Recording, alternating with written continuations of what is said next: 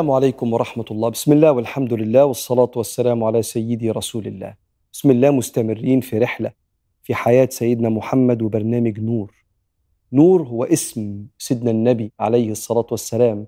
اللي ربنا سماه بيه في القرآن قد جاءكم من الله نور وكتاب مبين. النور سيدنا رسول الله. والكتاب هو القرآن. وفي كل مرحلة من حياة سيدنا النبي وفي كل كلمة وفي كل فعل ينقل الناس من ظلمات الجاهلية لأنوار القرب من ربنا والتعرف على الله سبحانه وتعالى وانصلاح نفسيتهم وعقولهم. إحنا النهارده النبي بيوصل المدينة بعد ما قعد في مسجد عند مسجد قباء وبناه هو وعمار بن ياسر ومن معه من الأنصار وتحرك سيدنا أبو بكر الصديق وسيدنا النبي وكل يوم يطلع الأنصار الكبير والصغير الشاب والفتاة والست والراجل وبعض اليهود. اللي بيطلعوا عايزين يشوفوه هو بصفته اللي مكتوب في التوراة ولا واحد تاني؟ وفي يوم من الأيام يبان سيدنا النبي عليه الصلاة والسلام وأبو بكر جايين من بعيد على المدينة. ويبدأ الناس يقولوا الله أكبر جاء محمد الله أكبر جاء رسول الله. ويبدأ جواري بني النجار ينشدوا الأناشيد في استقبال سيدنا النبي. نحن جواري بني النجار يا حبذا محمد من جار. يعني يا بختنا بجوار سيدنا النبي إنه جالنا عليه الصلاة والسلام. ويطلع النشيد الأشهر كأنهم عمالين يباتوا ويصحوا عايزين يفكروا في أفكار إبداعية يدخلوا الفرحة على قلب النبي وهو داخل. ويطلع النشيد الأشهر طلع البدر علينا القمر وصل طلع البدر علينا. البدر هو اللي كان بينور الصحراء الضلمة. زمان مفيش عواميد نور مش كهرباء. لو القمر مش مكتمل بدر لو عملت إيدك كده ما تشوفهاش. من ضلمة الصحراء طلع البدر علينا. من ثنية الوداع مدخل المدينة. وجب الشكر علينا ما دعا لله داع.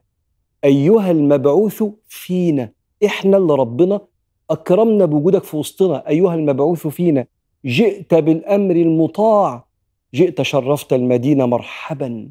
يا خير داع صلى الله عليه وآله وسلم. يعني إحنا داخلين المدينة والناس بترحب. يعني إحنا وإحنا ماشيين محدش هيرمي على وشنا التراب. وإحنا بنصلي محدش هيجي يدوس على رقبتنا لغاية ما يخنقنا. محدش من أصحابي هيتاخد ويتسحل بالحصنة وهو عاري الظهر كده في رمضاء يعني صحراء مكة المولعة نار.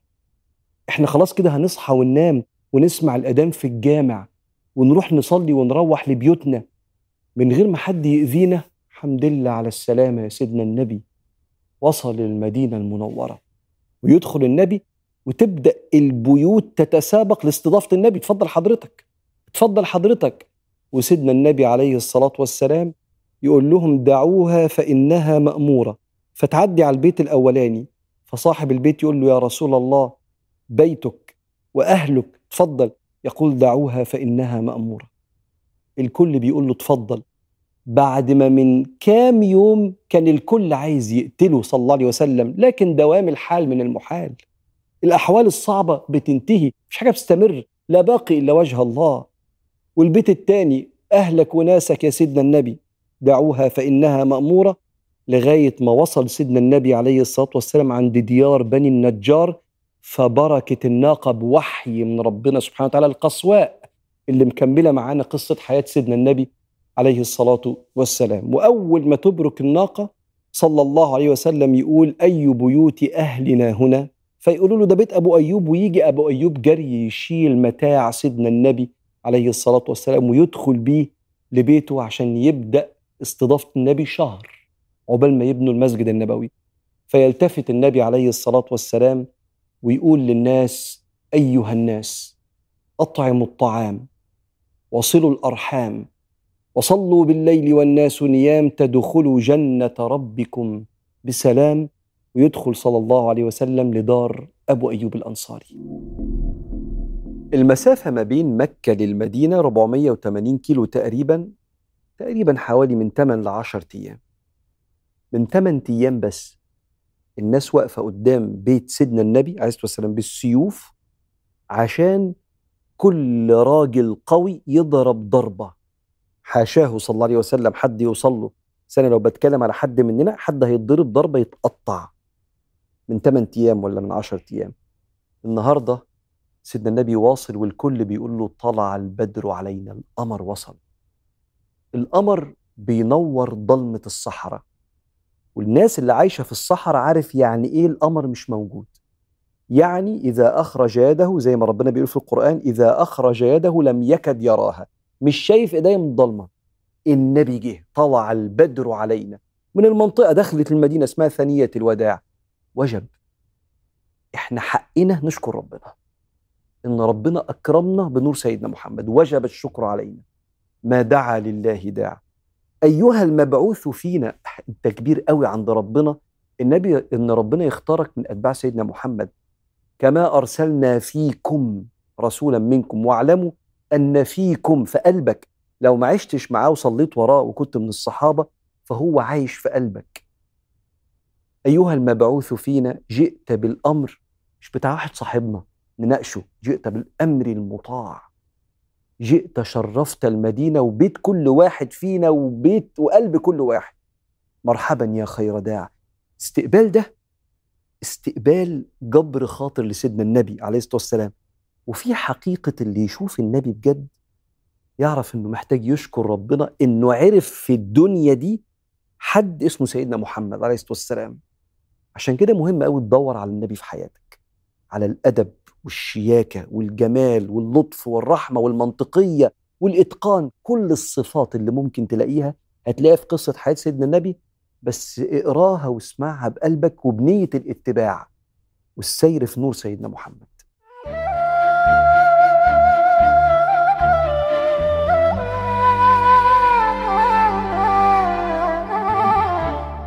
ولما يدخل سيدنا محمد عليه الصلاة والسلام دار أبو أيوب الأنصاري أبو أيوب الأنصاري اسمه سيدنا خالد ابن زيد أبو أيوب ده الكنية بتاعته أبو فلان. فيلاقي البيت دورين. فسيدنا أبو أيوب يقول له لو سمحت يا سيدنا النبي خليك فوق علشان أنا مش هقدر أمشي على أرض حضرتك راسك تحتها. فقال له لا يا أبو أيوب السفل أرفق بنا. يغشانا أصحابنا. خلينا تحت عشان أصحابي هيجوا يسلموا عليا ومش كل ما يجوا يسلموا عليا يجرحوا البيت ويطلعوا لي على فوق. السفل أرفق بنا.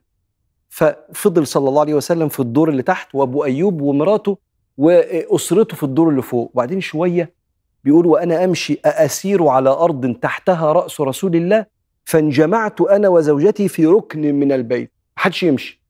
هنقعد في المتر في متر دول كده؟ ما أقدرش أمشي على أرض تحتها رأس النبي عليه الصلاة والسلام.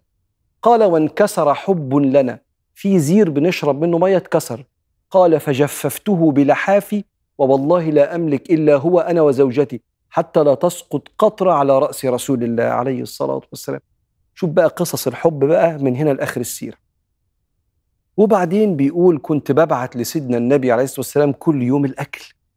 ولما الأكل يطلع نتلمس موضع يد رسول الله نتبرك به. دور هو النبي غمس منين؟ ونغمس أنا ومراتي من الحتة دي. ففي يوم من الأيام سيدنا أبو أيوب الأنصاري خالد بن زيد بعت لسيدنا النبي أكل فيه كذا طبق وفيه بصل. فكل الاطباق متاكل منها إلا البصل الني. فلما طلع الأكل هو النبي ما أكلش من البصل ليه؟ يكونش البصل حرام يكونش زعل مني. فنزل لسيدنا محمد يا رسول الله أراك لم تأكل من هذه الشجرة؟ يقصد النبات ده اللي هو البصل الني ده. قال يا أبا أيوب إني لا أحرم ما أحل الله ولكني أناجي من لا تناجي وإن الملائكة تتأذى مما يتأذى منه بنو آدم. أنا ما أكلتش البصل الني وهو حلال. لأني بتكلم مع الملائكة أنت مش بتتكلم مع الملائكة يا أبو أيوب. إني أناجي من لا تناجي. والملائكة ما بتحبش الروايح الوحشة اللي البشر ما بيحبوهاش. وإن الملائكة تتأذى مما يتأذى منه بنو آدم. وفهم سيدنا أبو أيوب من سيدنا النبي عليه الصلاة والسلام. بس شوف الحب بيعمل إيه. وبعدين سيدنا رسول الله فضل شهر عند أبو أيوب الأنصاري. بس أنا عايز أخدك في القصة لبيت تاني. بيت واحد من اليهود اسمه عبد الله بن سلام. كان بيطلع كل مرة مع الأنصار يبص على سيدنا محمد ويقول يا رب لما يجي هقارن صفته وشكله وزمنه اللي بعث فيه باللي مكتوب عندنا في التوراة. فكان واقف فوق نخلة وتحت النخلة خالته. ففي دخلة سيدنا النبي شافه من بعيد قال الله أكبر الله أكبر. فخالته قالت له بئس ما قلت. قال يا خالة والله لو رأيت موسى ما زدت عما قلت. ده لو النبي بتاعنا بتاع سيدنا موسى لو النبي بتاعنا شفته هقول نفس الكلام. إنه أخو موسى يا خالة. وبيحكي سيدنا عبد الله بن سلام قال فلما رأيته علمت أن وجهه ليس بوجه كذاب. الوش ده وش صادق أمين. وراح أسلم وبايع سيدنا النبي وقال يا رسول الله ألا أخبرك إن يهود قوم بهت. بهت يعني بيخبوا الحقائق. أنا عايز أحكي لك الموضوع ده. قال له إزاي؟ قال له هوري حضرتك. وجي مع سيدنا النبي كده في بيت من البيوت واستخبى عبد الله ابن سلام وقال لسيدنا النبي قول لهم بس كده إيه كلمهم عني فسيدنا النبي قال يا معشر يهود من عبد الله بن سلام فيكم؟ قالوا هذا سيدنا وابن سيدنا وحبرنا وابن حبرنا. يعني عالم كبير. فقام سيدنا عبد الله بن سلام طالع من ورا زي ستارة كده وقال أيها اليهود إنكم قوم بهت تعلمون أنه رسول الله كما هو عندنا في التوراة. أشهد أن لا إله إلا الله وأن محمد رسول الله. فقالوا أنت شرنا وابن شرنا وجاهلنا وابن جاهلنا ووقعوا فيه بالشر. فقال يا رسول الله ألم أخبرك أنهم قوم بهت؟ رحمة ولطف كبير من ربنا إنه يقول لسيدنا النبي سيب الجمل يمشي وهيبرك في الحتة اللي ربنا يختارها. عشان الكل يشعر بعدل ربنا وإن ربنا اللي اختار بيت أبو أيوب الأنصاري. من غير ما حد يشعر بتميز معين إنه استقبل النبي في بيته باختيار النبي عليه الصلاة والسلام. ولو ربنا أراد إنه يعمل كده كان هيعمل كده إن النبي يختار. لكن لعلها في دخلة المدينة كده بداية كده في معاملة بالعدل والرحمة والتفويض لأقدار الله. حاجات تانية ما تستغربش من اللي عمله أبو أيوب الأنصاري إنه مش قادر يمشي على سقف البيت على الأرض وتحتها رأس النبي. حب كده. المحبين ليهم طريقة الحب ملوش قانون. اللي بيحب أنت لما تعرف ناس كمل وناس بجد ليها أثر في حياتك وتحبهم سواء حب الراجل لمراته وحب الست لجوزها حب بين الراجل والست أو حب لأصحاب والقرايب وحبي لأستاذي وحبي لأبويا وأمي اللي بيحب بجد حد ليه فضل عليه؟ لا ما تسألوش على اللي بيعمله. يعني سيدنا أبو أيوب ال ال ال الحب بتاعه اللي هو الزير بتاعه اتكسر جففه باللحاف اللي عنده. ننام بردانين بس النبي ما تقعش نقطة عليه. هو كده. تضحية ملهاش قانون. ينزل الأكل للنبي النبي يغمس يدور على مكان إيد النبي عليه الصلاة والسلام. على فكرة الحب ده معنى تذوقي. فأنت ممكن تقول هم بيعملوا كده ليه؟ هم بيعملوا كده ليه؟ عشان ضايقين حاجات أنت ممكن تكون ما دقتهاش وما تستغربش. ما تستغربش. عشان أنت لما بتدوق الحب أنت الناس بتبقى مستغربة منك أنت كمان باللي أنت بتعمله في تغييرك لأولويات حياتك عشان حبيبك. فالحب كده. حاجة أخيرة. عبد الله بن سلام كنت لسه بحكي لك عنه. أول ما شاف سيدنا النبي قال فعلمت أن وجهه ليس بوجه كذاب. فأسلمت. عكس المرة اللي فاتت حيي بن أخطب وياسر هو هو آه هو هو قال عداوته ما بقيت حتى لو هو نبي. فرق كبير ما بين الصادق الباحث عن الحق إنما تنذر من اتبع الذكر وخشي الرحمن بالغيب. كأنك ربنا بيقول إن الهداية نازلة للشخص اللي بيدور عليها مش الشخص اللي الأنا بتاعته عالية. وكأنه بي بيعرض ربنا لمحاكمة عقله ما أشوف ربنا عمل حاجة هتعجبني ولا لا. لا أنا بدور على رضا ربنا في أفعاله وحكمته لأن يقينا ممتلئة بالحكمة. فتلاقي الشخص اللي قلبه مفتوح كده كل حاجة في الدنيا بتعلمه. فرق كبير من عبد الله بن سلام المتبع فمن اتبع هدايا فلا يضل ولا يشقى. وما بين حيي بن أخطب وياسر اللي رايحين وهم مقررين وبانيين السدود بينهم وبين الصح.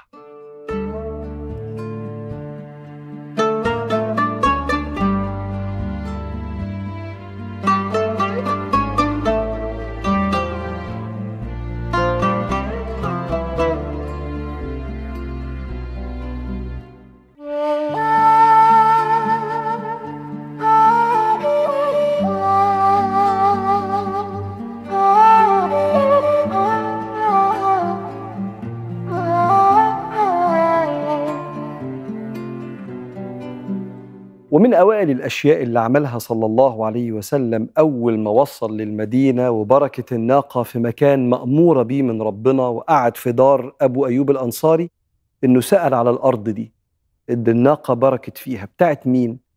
هتعمل إيه يا سيدنا النبي؟ هبني المسجد النبوي هنا أول حاجة فعرف إن هي ليتيمين اسمهم سهل وسهيل وكان بيربيهم سيدنا أسعد بن زرارة أول من خطب الجمعة مع سيدنا مصعب بن عمير لو تفتكر من فترة. فجم اليتيمين فقال ثامنوني بأرضكم. يعني قولوا لي الثمن وأنا هشتري. قالوا لا يا رسول الله. خذها هبة نطلب الثمن من الله. فرفض النبي عليه الصلاة والسلام. كأنه بيفكر في مصلحة الأيتام أكتر ما هما بيفكروا نفسهم وبيعلم الناس اللي حواليه إزاي يفكروا في مصلحة الولاد دول. فرفض النبي واشتراها منهم بعشرة دنانير ذهبية. مين اللي دفع؟ سيد الناس أبو بكر الصديق اللي كان خارج من مكة للمدينة بكل ثروته. فدفع عشر دنانير ولو الناس بتصلي في المسجد النبوي دلوقتي افتكروا المسجد ده اتبنى بفلوس سيدنا أبو بكر الصديق. وبدأ النبي عليه الصلاة والسلام يشترك مع الصحابة في بناء المسجد النبوي. وفي وسط البنى يجي واحد من اليمامة من الصحابة ويقول لسيدنا النبي أنا هشيل معاكم الطوب. فالنبي يقول له لا أنتم أهل اليمامة أعلم الناس بأخلاط الطين. أنتوا بتعرفوا تعملوا الطوب اللبن ده اللي بنبني بيه من الطين؟ تعرفوا التركيز بتاعه كويس؟ فسيب الشيل إحنا هنشيل. وأنت اخلط لنا الطين. كأنه صلى الله عليه وسلم بيوزع المهام بحسب تخصص كل واحد. فقعد صاحبنا اللي من اليمن يعمل الطين وبالنسب بتاعته عشان تطلع الطوبة أو اللبنة في منتهى القوة وتستحمل البناء. وبدأوا يقطعوا النخل ويجيبوا الجريد علشان يعملوا بيه السقف وسيدنا النبي أول من بدأ في العمل عشان يشجع كل الناس محدش يقعد. لدرجة إن الأنصار أول ما شافوا النبي كده قالوا لئن قعدنا والنبي يعمل فذاك منا العمل المضلل. إحنا ما ينفعش نبقى قاعدين وسيدنا النبي شغال كده يبقى عمل مضلل. فكله حط إيديه مع النبي عليه الصلاة والسلام. وبدأ الأنصار يغنوا. اللهم لا عيش إلا عيش الآخرة فارحم الأنصار والمهاجرة. عمالين بيرتجزوا الارتجاز كأنهم بيغنوا بينشدوا عشان يسلوا نفسهم في وسط العمل الشاق في الشمس. هما بيمنوا المسجد. وسيدنا النبي يردد وراهم ولكن بكثرة في الشعر يقول اللهم لا عيش إلا عيش الآخرة فارحم المهاجرين والأنصار. مش فارحم الأنصار والمهاجرة. ليه؟ لأن وما علمناه الشعر وما ينبغي له. لا يقول الشعر صلى الله عليه وآله وسلم فكسر الوزن بتاعتها لأن ربنا أوحى ليه ألا يقول الشعر صلى الله عليه وسلم. مش عشان الشعر حرام بس عشان كل ما يقوله قرآن صلى الله عليه وسلم أو حديث النبوية. وفي وسط ما هم بيبنوا كده كان سيدنا عمار ابن ياسر هم كل واحد يشيل طوبة وهو يشيل طوبتين. يشيل طوبة هو يشيل طوبتين. فشايل وزن تقيل قوي. فيجي صلى الله عليه وسلم ويطبطب على كتفه كده ويقول له ويحك يا ابن سمية تقتلك الفئة الباغية. انت هتموت شهيد واللي هيقتلك هو اللي هيبقى ظالم وانت هتبقى مع الفريق المظلوم اللي معاه الحق.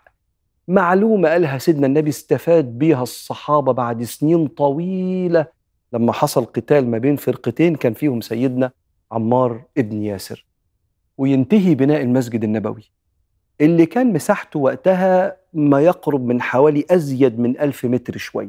ولما تروح المسجد النبوي هتلاقي كده في عمود من العواميد قريب من الروضة الشريفة جدا جدا مكتوب فيه حد مسجد رسول الله. عمود كده يغلب عليه اللون البني. تعرف إن ده المساحة اللي كانت موجودة أيام سيدنا النبي عليه الصلاة والسلام. المسجد النبوي اللي الصلاة فيه كما قال صلى الله عليه وسلم بألف صلاة فيما سواه اللي لما تروح المسجد النبوي تخش تحس بريح الصحابة وبروح النبي عليه الصلاة والسلام وتحس ببركات وأنوار ما تشبهش أي مكان في الكون. طبعا ببركة أن سيدنا النبي مدفون فيه عليه الصلاة والسلام وببركة كل نقطة عرق نزلت من أشرف الأجيال جيل الصحابة والنبي النور معهم.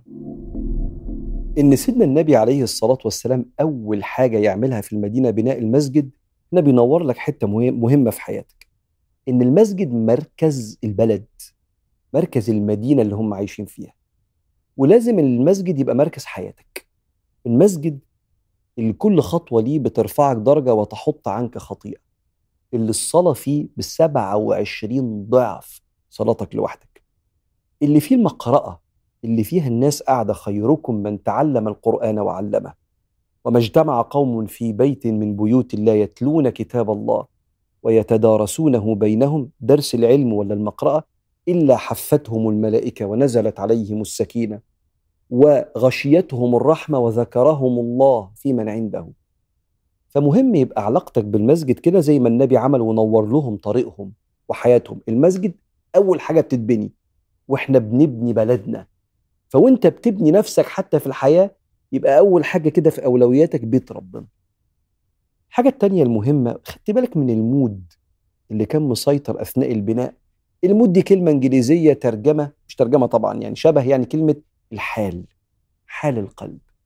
بنبني بجدية سيدنا النبي بيعمل أصعب مهمة وهي شيل التراب ووضع الطوب. حاجة يعني مش سهلة ويتغير شكل اللون جلد النبي عليه الصلاة والسلام من كتر التراب اللي شايله. والصحابة كل واحد فيهم اللي قادر يشيل لبنة يشيل واللي قادر يشيل اتنين وعشرة يشيل. هم بيغنوا. الأناشيد شغالة وأغاني شغالة وكلمة يتغنى يعني يقول شعر ولكن بصوت حلو كده وبألحان. عارف مش كل حاجة شجن. الخشوع ساعات بيبقى شكله في صورة عياط وبكاء وجسم يعني إيه مقشعر كده وساعات الخشوع بيكون في صيغة أغنية. نشيد جميل بنذكر فيه ربنا ونذكر فيه سيدنا محمد عليه الصلاة والسلام ونذكر فيه فضل ربنا علينا وكرم ربنا علينا. ساعات كتير الخشوع بيبقى في وسط واحد بيذاكر والمادة صعبة وهو في قمة الحضور مع الله إنه عايز يخلص عشان يعرف يكسب لقمة عيش ما يمدش إيده للغريب. فلو خدت بالك من حالهم وهم بيبنوا الجامع وهم بيغنوا تعرف إن أبواب ربنا كتير ما دام قلبك مع الله فأنت خاشع.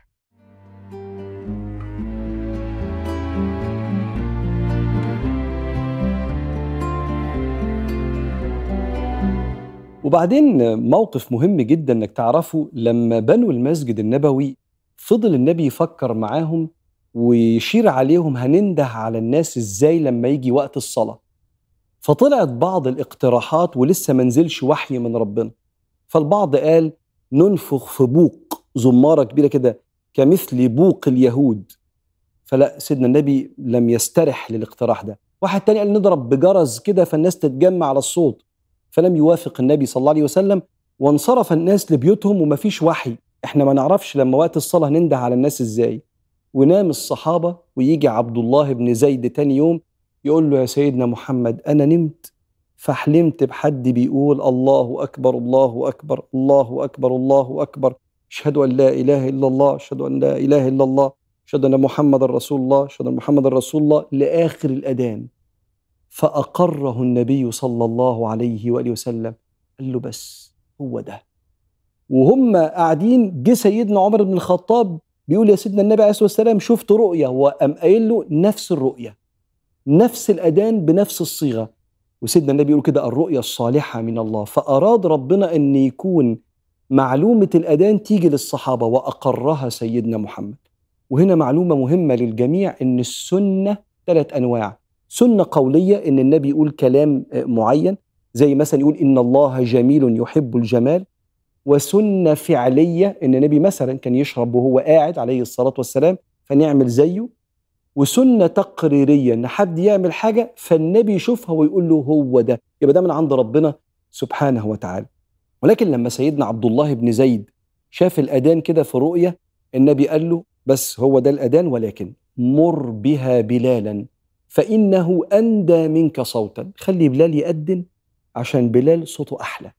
فكان في المدينة مؤذنين اتنين سيدنا بلال بن رباح مؤذن الرسول وسيدنا عبد الله بن أم مكتوم الكفيف اللي كان بيأذن مع سيدنا بلال وساعات كان بيأذن معاه في وقت الفجر. بلال يأذن الأذان الأول لو أنت بتروح تسمع مثلا في مكة أو المدينة أذان قبل وقت الفجر. كانوا بيفكر الناس ويصحيهم ثم يأتي أذان الفجر في وقت الفجر ووقت الصلاة اللي ساعتها ما بناكلش بقى بنمسك عن الطعام في رمضان كان بيأذنه عبد الله ابن أم مكتوم. وبعدين سيدنا النبي عليه الصلاة والسلام عمل الخطوة بعد المسجد النبوي الخطوة الكبيرة بقى المشهورة وهي المؤاخاة بين المهاجرين والأنصار يعني إيه مؤاخاة؟ يعني أنتوا الاتنين مسؤولين عن بعض تاخدوا بإيد بعض في الدنيا في علاقتكم بربنا وفي مصالح الدنيا علشان تساعدوا تبنوا بعض مع بعض الأنصار مستقرين والمهاجرين تقريبا كلهم سابوا اللي وراهم وقدامهم في مكة وجم على فضل الكريم سبحانه وتعالى. فآخى ما بين كل مهاجر وأنصاري وأشهر قصة مؤاخاة ما بين سيدنا عبد الرحمن بن عوف المهاجري كان غني جدا لكن ساب كل حاجة وجه يبدأ من الصفر في المدينة مع سيدنا رسول الله عليه الصلاة والسلام وما بين سعد بن الربيع. فسعد بن الربيع قال له يا أخي إني من أكثر الأنصار مالا. فانظر إلى مالي أقسمه شطرين وأعطيك الشطر النص وإلى داري أقسمه شطرين وأعطيك النصف. وانظر إلى إحدى زوجتي فمن أعجبتك نزلت عنها فإذا حلت تزوجتها. وهعلق لك على القصة دي دلوقتي. فسيدنا عبد الرحمن بن عوف تربية النبي. مش اللي هو يلا أي حاجة بقى أبو بلاش كتر منه زي ما بيقول. قال بارك الله لك في أهلك ومالك ولكن دلني عن السوق. أنا عايز أروح وبإيديا بدراعي أجيب رزقي. فقال سوق بنو قينقاع اليهود عندهم السوق بتاعهم يعني من البروميسنج زي ما بيقولوا واعد تقدر تبني فيه نفسك. فراح سيدنا عبد عبد الرحمن بن عوف وبدأ التجارة واشترى سمنة واشترى أكل وبدأ يبيع وكل يوم الصبح يغدو إلى السوق. وبعدها بكم يوم سيدنا النبي شافه وعليه أثر سفرة أثر زينة كده. قال تزوجت؟ يا عبد الرحمن قال نعم يا رسول الله. قال من؟ قال امرأة من الأنصار. قال كم أصدقتها؟ دفعت مهر قد إيه؟ قال نواة من ذهب. الحمد لله حوشت. حتة ذهب قد كده؟ قال أولم ولو بشاه. اعمل وليمة واعزم الناس وفرح الناس. شكرا لله على نعمة إنك أنت استقريت في بلدنا الجديدة. سيدنا سعد بن الربيع من فترة كان مشرك ودلوقتي بقى مؤمن. جاله أخوه طبعا سعد بن الربيع من الأنصار أخوه من المهاجرين عبد الرحمن بن عوف. أول ما آمن سعد بن الربيع كان عنده استعداد يتنازل عن نص شقة عمره عشان أخويا يبقى مستقر. والذين تبوأوا الدار والإيمان من قبلهم الأنصار أهل المدينة يحبون من هاجر إليهم ولا يجدون في صدورهم حاجة مما أوتوا. ما عندوش أي إشكالية في قلبه يطلع اللي عنده. ويؤثرون على أنفسهم ولو كان بهم خصاصة. حتى لو جعان أو عطشان بيدي اللقمة لأخوه. ومن يوق شح نفسه فأولئك هم المفلحون. قرآن ينزل في الأنصار وفي سعد بن الربيع. ودي بيسموها جذبة الإيمان. إن أنا أول ما نور النبي عليه الصلاة والسلام يخش قلبي أتغير. فالدنيا ترخص في سبيل المعاني الغالية اللي أنا عايز أعيشها. النص ساعة بتاعت صلاة الفجر اللي هموت وانامها ترخص عشان أقوم أصلي الفجر. الصحيان بدري عشان أبقى على المكتب أول واحد. يرخص إن أنا أبقى قايم مش شايف قدامي من تعب امبارح بس أبقى منضبط وبحلل لقمة عيشي يرخص قدامي نفسي اللي كنت دايما أي حد يقول لي كلمة لازم أرد عليه وأفحمه وأبهدله وأمسح بيه الأرض. عارف أنت؟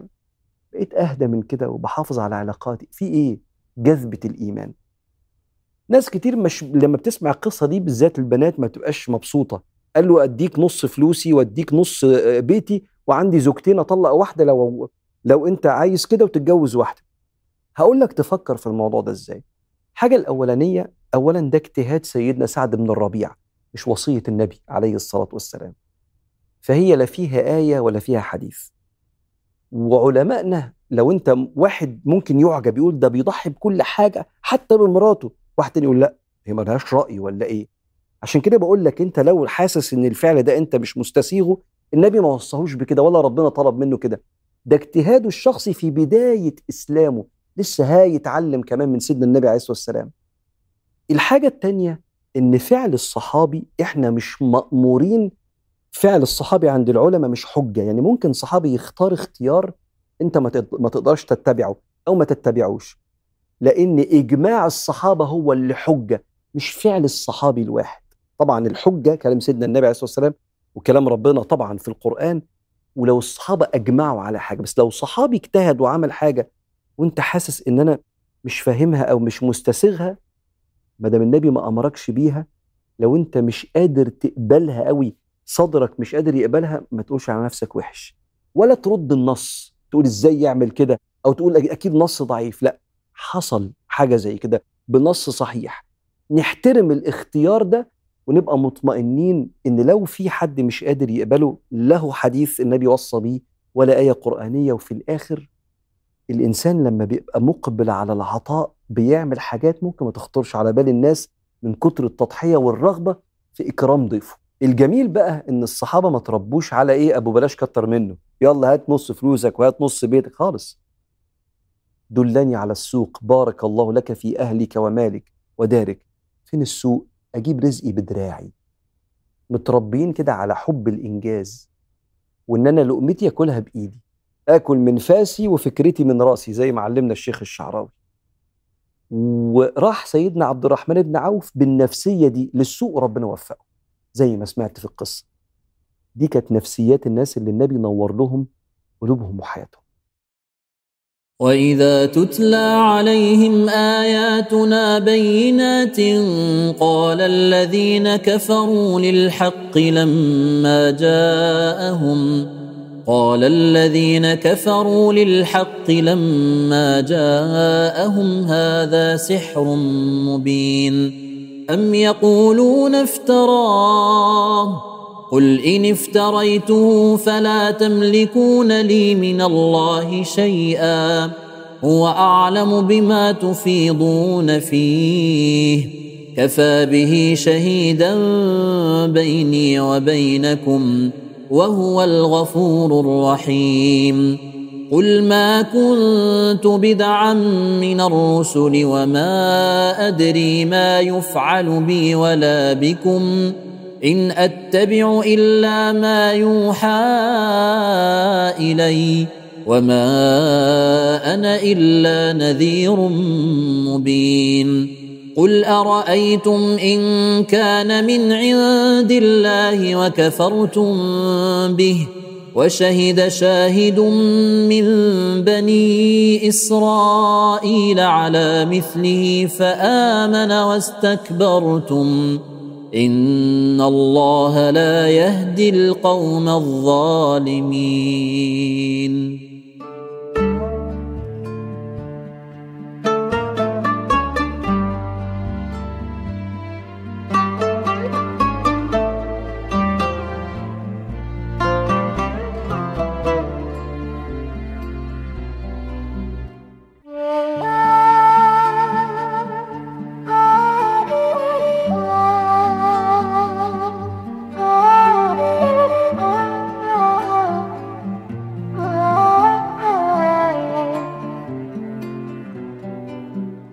في فرق كبير ما بين إن حد فعلا عنده أزمة بيشكي لك فتقعد تسمعه وما بين الشخص السلبي اللي كل نعمة تجيله يطلع لك فيها مشكلة ويقعد يشتكي لك من معاناته حتى وهو منعم. وأغلب كلامه سلبي على كل الأوضاع اللي حواليه. ممكن المثال التاني ده يبقى صعب لكن الغلط اللي إحنا بنعمله إن إحنا بنخلطهم ببعض. لا وسع صدرك. وسع صدرك لحبيبك واخوك وصاحبك ومراتك وجوزك وأهلك إنه يشتكي لك شوية ويفضفض معاك شوية ويستنصحك شوية ويجي يضع أحزانه اللي بتبقى عاملة زي الكورة كده اللي في الصدر كده لما مش عارف ياخد نفسه منها يضعها بين إيديك وتشيل عنه منها. وناس كتير لما بس بتفضفض بتستريح وهي بتفضفض بتلاقي الحل. والشخص صاحب المشكلة عمال يرتب المشكلة ويحكيها ممكن يطلع له الحل. وانت بس قعدت تسمع. بنفس حاضرة متعاطفة حاسس باللي قدامك. أهو الصحابة شافوا النبي بيعمل كده. عنده قدرة كبيرة جدا لتحمل سماع الشكوى وبث الأحزان. راجل دخل على سيدنا النبي عليه الصلاة والسلام عايز يسلم بس حاسس بالعار من حاجة كان بيعملها زمان. قال له يا رسول الله كنا أهل جاهلية وكنا نئد بناتنا بنموت بناتنا. زمان في الجاهلية كانت الست تخلف عند حفرة. نزل ولد ما فيش سونار بقى يعرف بعد أربع شهور ولد ولا بنت فإحنا هنخلف نشوف. نزل ولد يعيش. نزل بنت على الحفرة على طول. أو خلاص رضعيها عندها سنتين ثلاثة نبقى نرميها في البير ولا في الحفرة وهي عندها سنتين ثلاثة وإذا الموءودة سئلت بأي ذنب قتلت. فقال له يا رسول الله إحنا كنا أهل جاهلية نئد البنات فجت لي بنت خلفتها فانتظرت حتى كبرت وتكلمت وكانت تحب ندائي كانت تحب تسمع صوتي. فبعد ما بقى عندها سنتين ثلاثة كده وبقت تجيب يعني يقول لها يا فلانة تقول لي أيوة يا بابا. خدتها معايا وتذرعت يعني اتحججت رايحين نزور خالها ومشيت بها في الصحراء ثم جئت عند بئر لبعض أقاربنا فدليتها فيه. وهي بنوتة كده إيه زي القمر كده سنتين ثلاثة قمت راميها في البير. وآخر عهدي بها وهي تقول يا أبتاه يا أبتاه الحقني يا بابا. فنظر فإذا رسول الله صلى الله عليه وسلم دموعه تنزل على لحيته عمال يعمل كده صلى الله عليه وسلم. فواحد من الصحابة قال له كف عن رسول الله. قد أحزنت رسول الله. فقال بل كف أنت. دعه. فإنما يشكو ما أهمه. سيبه. ده هو عنده عار جواه كبير بينقله من صدره بين إيدين النبي كده. سيبه. فأكمل القصة. فقال صلى الله عليه وسلم بعد أن مسح الدموع عن عينيه ولحيته قال إن الإسلام قد وضع عنكم أوزار الجاهلية فاستأنف عملك. يعني الكلام ده كنت بتعمله في الجاهلية لما أسلمت. ربنا سامحك فابدأ من الأول وجديد. اولا النبي دايما عنده اللي شاغل باله. من سيدنا جبريل من ربنا من عبادته من أحوال الأمة. إحنا قادرين نسمع الكلام ده؟ آه قادرين. لأنه النبي. لأنه النبي عليه الصلاة والسلام ولأنه بيعلم كل واحد جاي بعديه جزء من مسؤولياتنا. إحنا نسمع بعض ونسمع بعض بحضور وتحمل لصعوبة الحكاية. لأن في وزن لما تشيله لوحدك بيبقى تقيل قوي لما حد يشيله معاك بيخف عليك. وبالمناسبة أنت ممكن تسمع مشكلة واحد وتقوم تعبان. ليه؟ لأنك أنت من كتر ما أنت صادق ومتعاطف وحاضر تحملت جزء من وجعه. وقمت. بس انت عالجته. انت كنت شفاء ليه. كان هيمرض ويكتئب لو ما كانش. انت سمعته. اهو الصحابة عرفوا النبي كده. يسمع للشكوى والأحزان فأحبوه وفضفضوا بين إيديه. وأقول لك على قصة أنت عارفها مليانة شكوى بس مش باينة. يوم ما قعدت ستنا عائشة تحكي لسيدنا النبي إنها في 11 ست جلسوا مع بعض فتعاهدن وتعاقدن ألا يكتمن من أخبار أزواجهن شيئا. حديث أم زرع. فال11 ست دول تقريبا سبعة منهم كانوا بيشتموا في أزواجهم عشان كان عندهم عنف وكانوا ما عندهم قسوة وما كانش عندهم حنية وما كانوا بخلة. والأربعة كانوا بيشكروا في الكرم والحنية والطيبة. وجت الأخيرة أم زرع اللي تسمى بيها الحديث قعدت تحكي عن حنية أبو زرع وكرمه وكان بيدلعها إزاي؟ وبتصحى متأخر لأنه كان جايب لها خدم. وبعدين أبو زرع ده شاف ست حلوة فقام مطلق مراته واتجوزها. عارف من سابع سما قام موقعها في سابع أرض. الست وهي بتحكي كده لجوزها باصه في عينيه هو بيقول أيوه مثلا يا إحنا أيوه ما كان لازم يضربها طبعا ويبهدلها. ما الستات مش عارف إيه. أو يقول يا ده الحنين ده والله جميل. والله يا الرجالة الحنينين دول طيبين والله. يعني يا ريت الواحد يبقى كده. الست وهي بتحكي لجوزها المشاكل تبقى مستنية تشعر بالأمان. سيدنا النبي يسمع.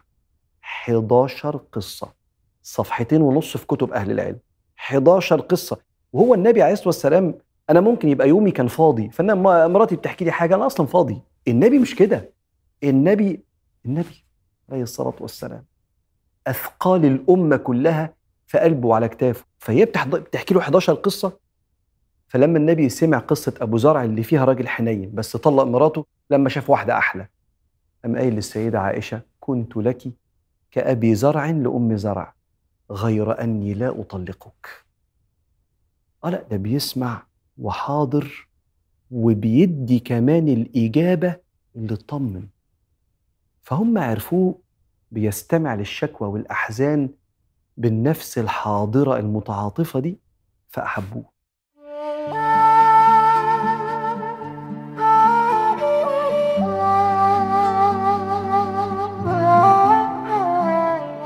من أهم العبادات اللي بتوصل قلب البني آدم بربنا هي الدعاء. إنك تقف على باب ربنا وتطلب منه احتياجاتك. ولما ربنا وصفنا سمانا الفقراء يعني اللي محتاجين له. يا أيها الناس أنتم الفقراء إلى الله. والله هو الغني الحميد. وكان سيدنا النبي عليه الصلاة والسلام كثير الدعاء وبيوصي الناس بالإلحاح في الدعاء. والدعاء ده انت لو دورت على الآداب النبوية والسنن اللي كتير مننا نسيها هتلاقي إنها كلها آداب وسنن بتوصل القلب لأن الإنسان إما بيدعي بحاجة ربنا كاتبها له هتجيله لأن فيها خير وإما بيدعي بحاجة مستعجل عليها وفيها شر فربنا بيديله حاجة تانية. بس مش ده الموضوع بس الموضوع إن وأنا واقف على باب ربنا أنا بشعر بالسند. وبشعر بالحفظ والعناية سواء في الاستجابة بالعطاء اللي أنا عايزه أو في الاستجابة بعطاء آخر أنفع والله يعلم وأنتم لا تعلمون. بس المهم القلب يطمن إنه سامعني وإن إجابته هتيجي بالطريقة اللي هو يراها أنسب وأنفع ليه عشان كده كان سيدنا النبي عليه الصلاة والسلام بيعمل بعض السنن عايز أقولها لك في الدعاء. السنة الأولى هي صور رفع النبي لإيديه. ودي صور مش مشهورة عند ناس كتير. النبي عليه الصلاة والسلام بيقول إن الله حيي كريم. يستحي إذا رفع العبد إليه يديه أن يردهما صفرا خائبتين. أيوة أرفع إيدي إزاي لربنا الحيي اللي بيستحي يرد إيديا؟ أكتر من هيئة وردوا عن النبي هقول لك ثلاثة منهم. الهيئة الأولى الدعاء اللي النبي عليه الصلاة والسلام كان بيظهر فيه بياض إبطيه يعني يرفع إيديه بياض الإبط الدراع من هنا كده فكان يرفع إيديه فكم الجلابية الثوب بتاع النبي عليه الصلاة والسلام يقوم نازل لأنه كان واسع فبياض الإبط يبان. الهيئة الثانية كالمستطعم يضم يده إلى بعضها كده كالمستطعم كأنه بيطلب فيدعي كده. الهيئة الثالثه إنه كان يشاور باصبعه فيدعي وهو يشير بالسبابة كده إلى السماء. دول ثلاثة من هيئات وسنن النبي اللي كتير مننا ما يعرفهمش في رفع النبي عليه الصلاة والسلام الدعاء يديه في الدعاء. السنة الثانية هي سنة استقبال القبلة. سيدنا عمر بن الخطاب بيقول كنا مع رسول الله في بدر في غزوة بدر وكنا 300 ونيف، نيف يعني شوية، كنا 300 وشويه، كان 314 فنظر النبي إلينا ثم نظر إلى المشركين فإذا هم ألف فاستقبل النبي القبلة ورفع يده وقال اللهم نصرك الذي وعدت إلى آخر الدعاء بتاع غزوة بدر. فهو نظر ونظر وبعدين إحنا محتاجين ربنا قوي. فين القبلة يا جماعة؟ والقبلة بيتوجه الإنسان بصدره ووجهه للقبلة. فتتوجه للقبلة لو قدرت إنك تعمل كده. السنة الثالثه هي محاولة استحضار القلب. هم سبع سنن. الثالثه محاولة استحضار القلب. قال صلى الله عليه وسلم ادعوا الله وأنتم موقنون بالإجابة. واعلموا أن الله لا يستجيب من قلب غافل يعني وأنت بتدعي حاول إن قلبك يجي. فأنت بتقول له اغفر لي ذنبي أنت بتفكر في ده. بتقول له يا رب وسع علي اكرمني في الانترفيو اللي أنا رايحه. أنت بتفكر في اللي أنت بتقوله. واطلب من ربنا أي حاجة ولا تستحي من ربك. بس حاول إنك أنت تستحضر قلبك. يبقى رفعت إيديك استقبلت القبلة حاولت تستحضر قلبك يبقى السنة الرابعة هي خفض الصوت. انت مش محتاج تزعق عشان الصوت يوصل لربنا. وده اللي قاله سيدنا أبو موسى الأشعري كانوا مع سيدنا رسول الله عليه الصلاة والسلام في غزوة خيبر. فلما سرنا معه كبرنا ودعونا بصوت عالي. صوت كأن سيدنا النبي عليه الصلاة والسلام أراد أن يقول لهم حاجة لا هو الموضوع مش بالصوت العالي. فقال إنكم لا تدعون اصما ولا غائبا أربعوا على أنفسكم واحدة واحدة فإنما تدعون سميعا قريبا. ساعات بيجي لك حال من كتر ما أنت بتدعي كده صوتك بيعلى وكأنك يعني إيه انفعلت بس ما تبقاش بتعلي صوتك كأنك يعني بتتوسل لربنا بالصوت العالي. عارف أنت ممكن إيه تبقى أنت عايز مني حاجة فتقول لي بالراحة فأنا إيه أطنش فتضغط علي تقول عشان خاطري عشان خاطري. ربنا مش محتاج ده. مش محتاج لو انت ما عندكش حال الصوت العالي ده. يعني الأقرب للسنة والألزم للسنة الصوت المنخفض. الصوت المنخفض تدعون سميعا قريبا. أما السنة بعد كده رقم خمسة إنك أنت تدعي لغيرك. فربنا يستجيب دعائك لي وليك. قال صلى الله عليه وسلم دعوة المؤمن لأخيه بظاهر الغيب مستجابة. فإن عند رأسه ملك كلما دعا لأخيه قال الملك آمين ولك بالمثل. فلو عايز لنفسك حاجة ادعي بيها لنفسك ولغيرك. رقم ستة هو بداية الدعاء بالحمد والثناء على الله والصلاة على النبي عليه الصلاة والسلام. سيدنا رسول الله عليه الصلاة والسلام سمع واحد بيدعي من غير ما يقول بسم الله والحمد لله والصلاة والسلام على رسول الله أو أي صيغة من صيغ الحمد والثناء والصلاة على النبي فقال عجل هذا. عجل هذا يعني استعجل. يا رب اديني كذا. قال له لا في سنة. إذا أردت أن تدعو فاحمد ربك ثم تثني عليه ثم تصلي على النبي. قمنا أن يستجاب لكم. قمنا يعني ده أقرب وأقدر أن يستجاب لك. فأنت قبل ما تدعي كده قول بسم الله الرحمن الرحيم. الحمد لله رب العالمين. يا رب أكرمتنا وهديتنا. تثني تشكر في ربنا باللي قلبك يعني إيه يجي على قلبك. وتصلي على سيدنا النبي عليه الصلاة والسلام ثم تدعو بعد كده. يبقى السنة السبعة والأخيرة وهي تحري أوقات الاستجابة. ودي أنا هعمل لك حلقة مخصوص ليها في الآداب النبوية والسنن المنسية إنك تدور في اليوم على الأوقات اللي النبي قال فيها بركة الاستجابة أقرب للعبد. فدول كده؟ سبع آداب نبوية وسنن منسية في الدعاء. جرب إنك أنت تتبع سيدنا رسول الله فيهم هتحس بقرب مختلف وانت واقف بقلبك على باب الله. اللهم صل على سيدنا محمد السابق للخلق نوره والرحمة للعالمين ظهوره. عدد من مضى من خلقك ومن بقي ومن سعد منهم ومن شقي. صلاة لا غاية لها ولا انتهاء. وعلى آله وصحبه وسلم تسليما مثل ذلك. اللهم إنا نسألك أن تصرف عنا الهموم وأن تشرح لنا الصدور ونجنا يا مولانا من طوارق الشر بالليل والنهار وارزقنا صحبة الأتقياء والأبرار وباعد بيننا وبين المنافقين واجعل صحبتنا مع عبادك الصالحين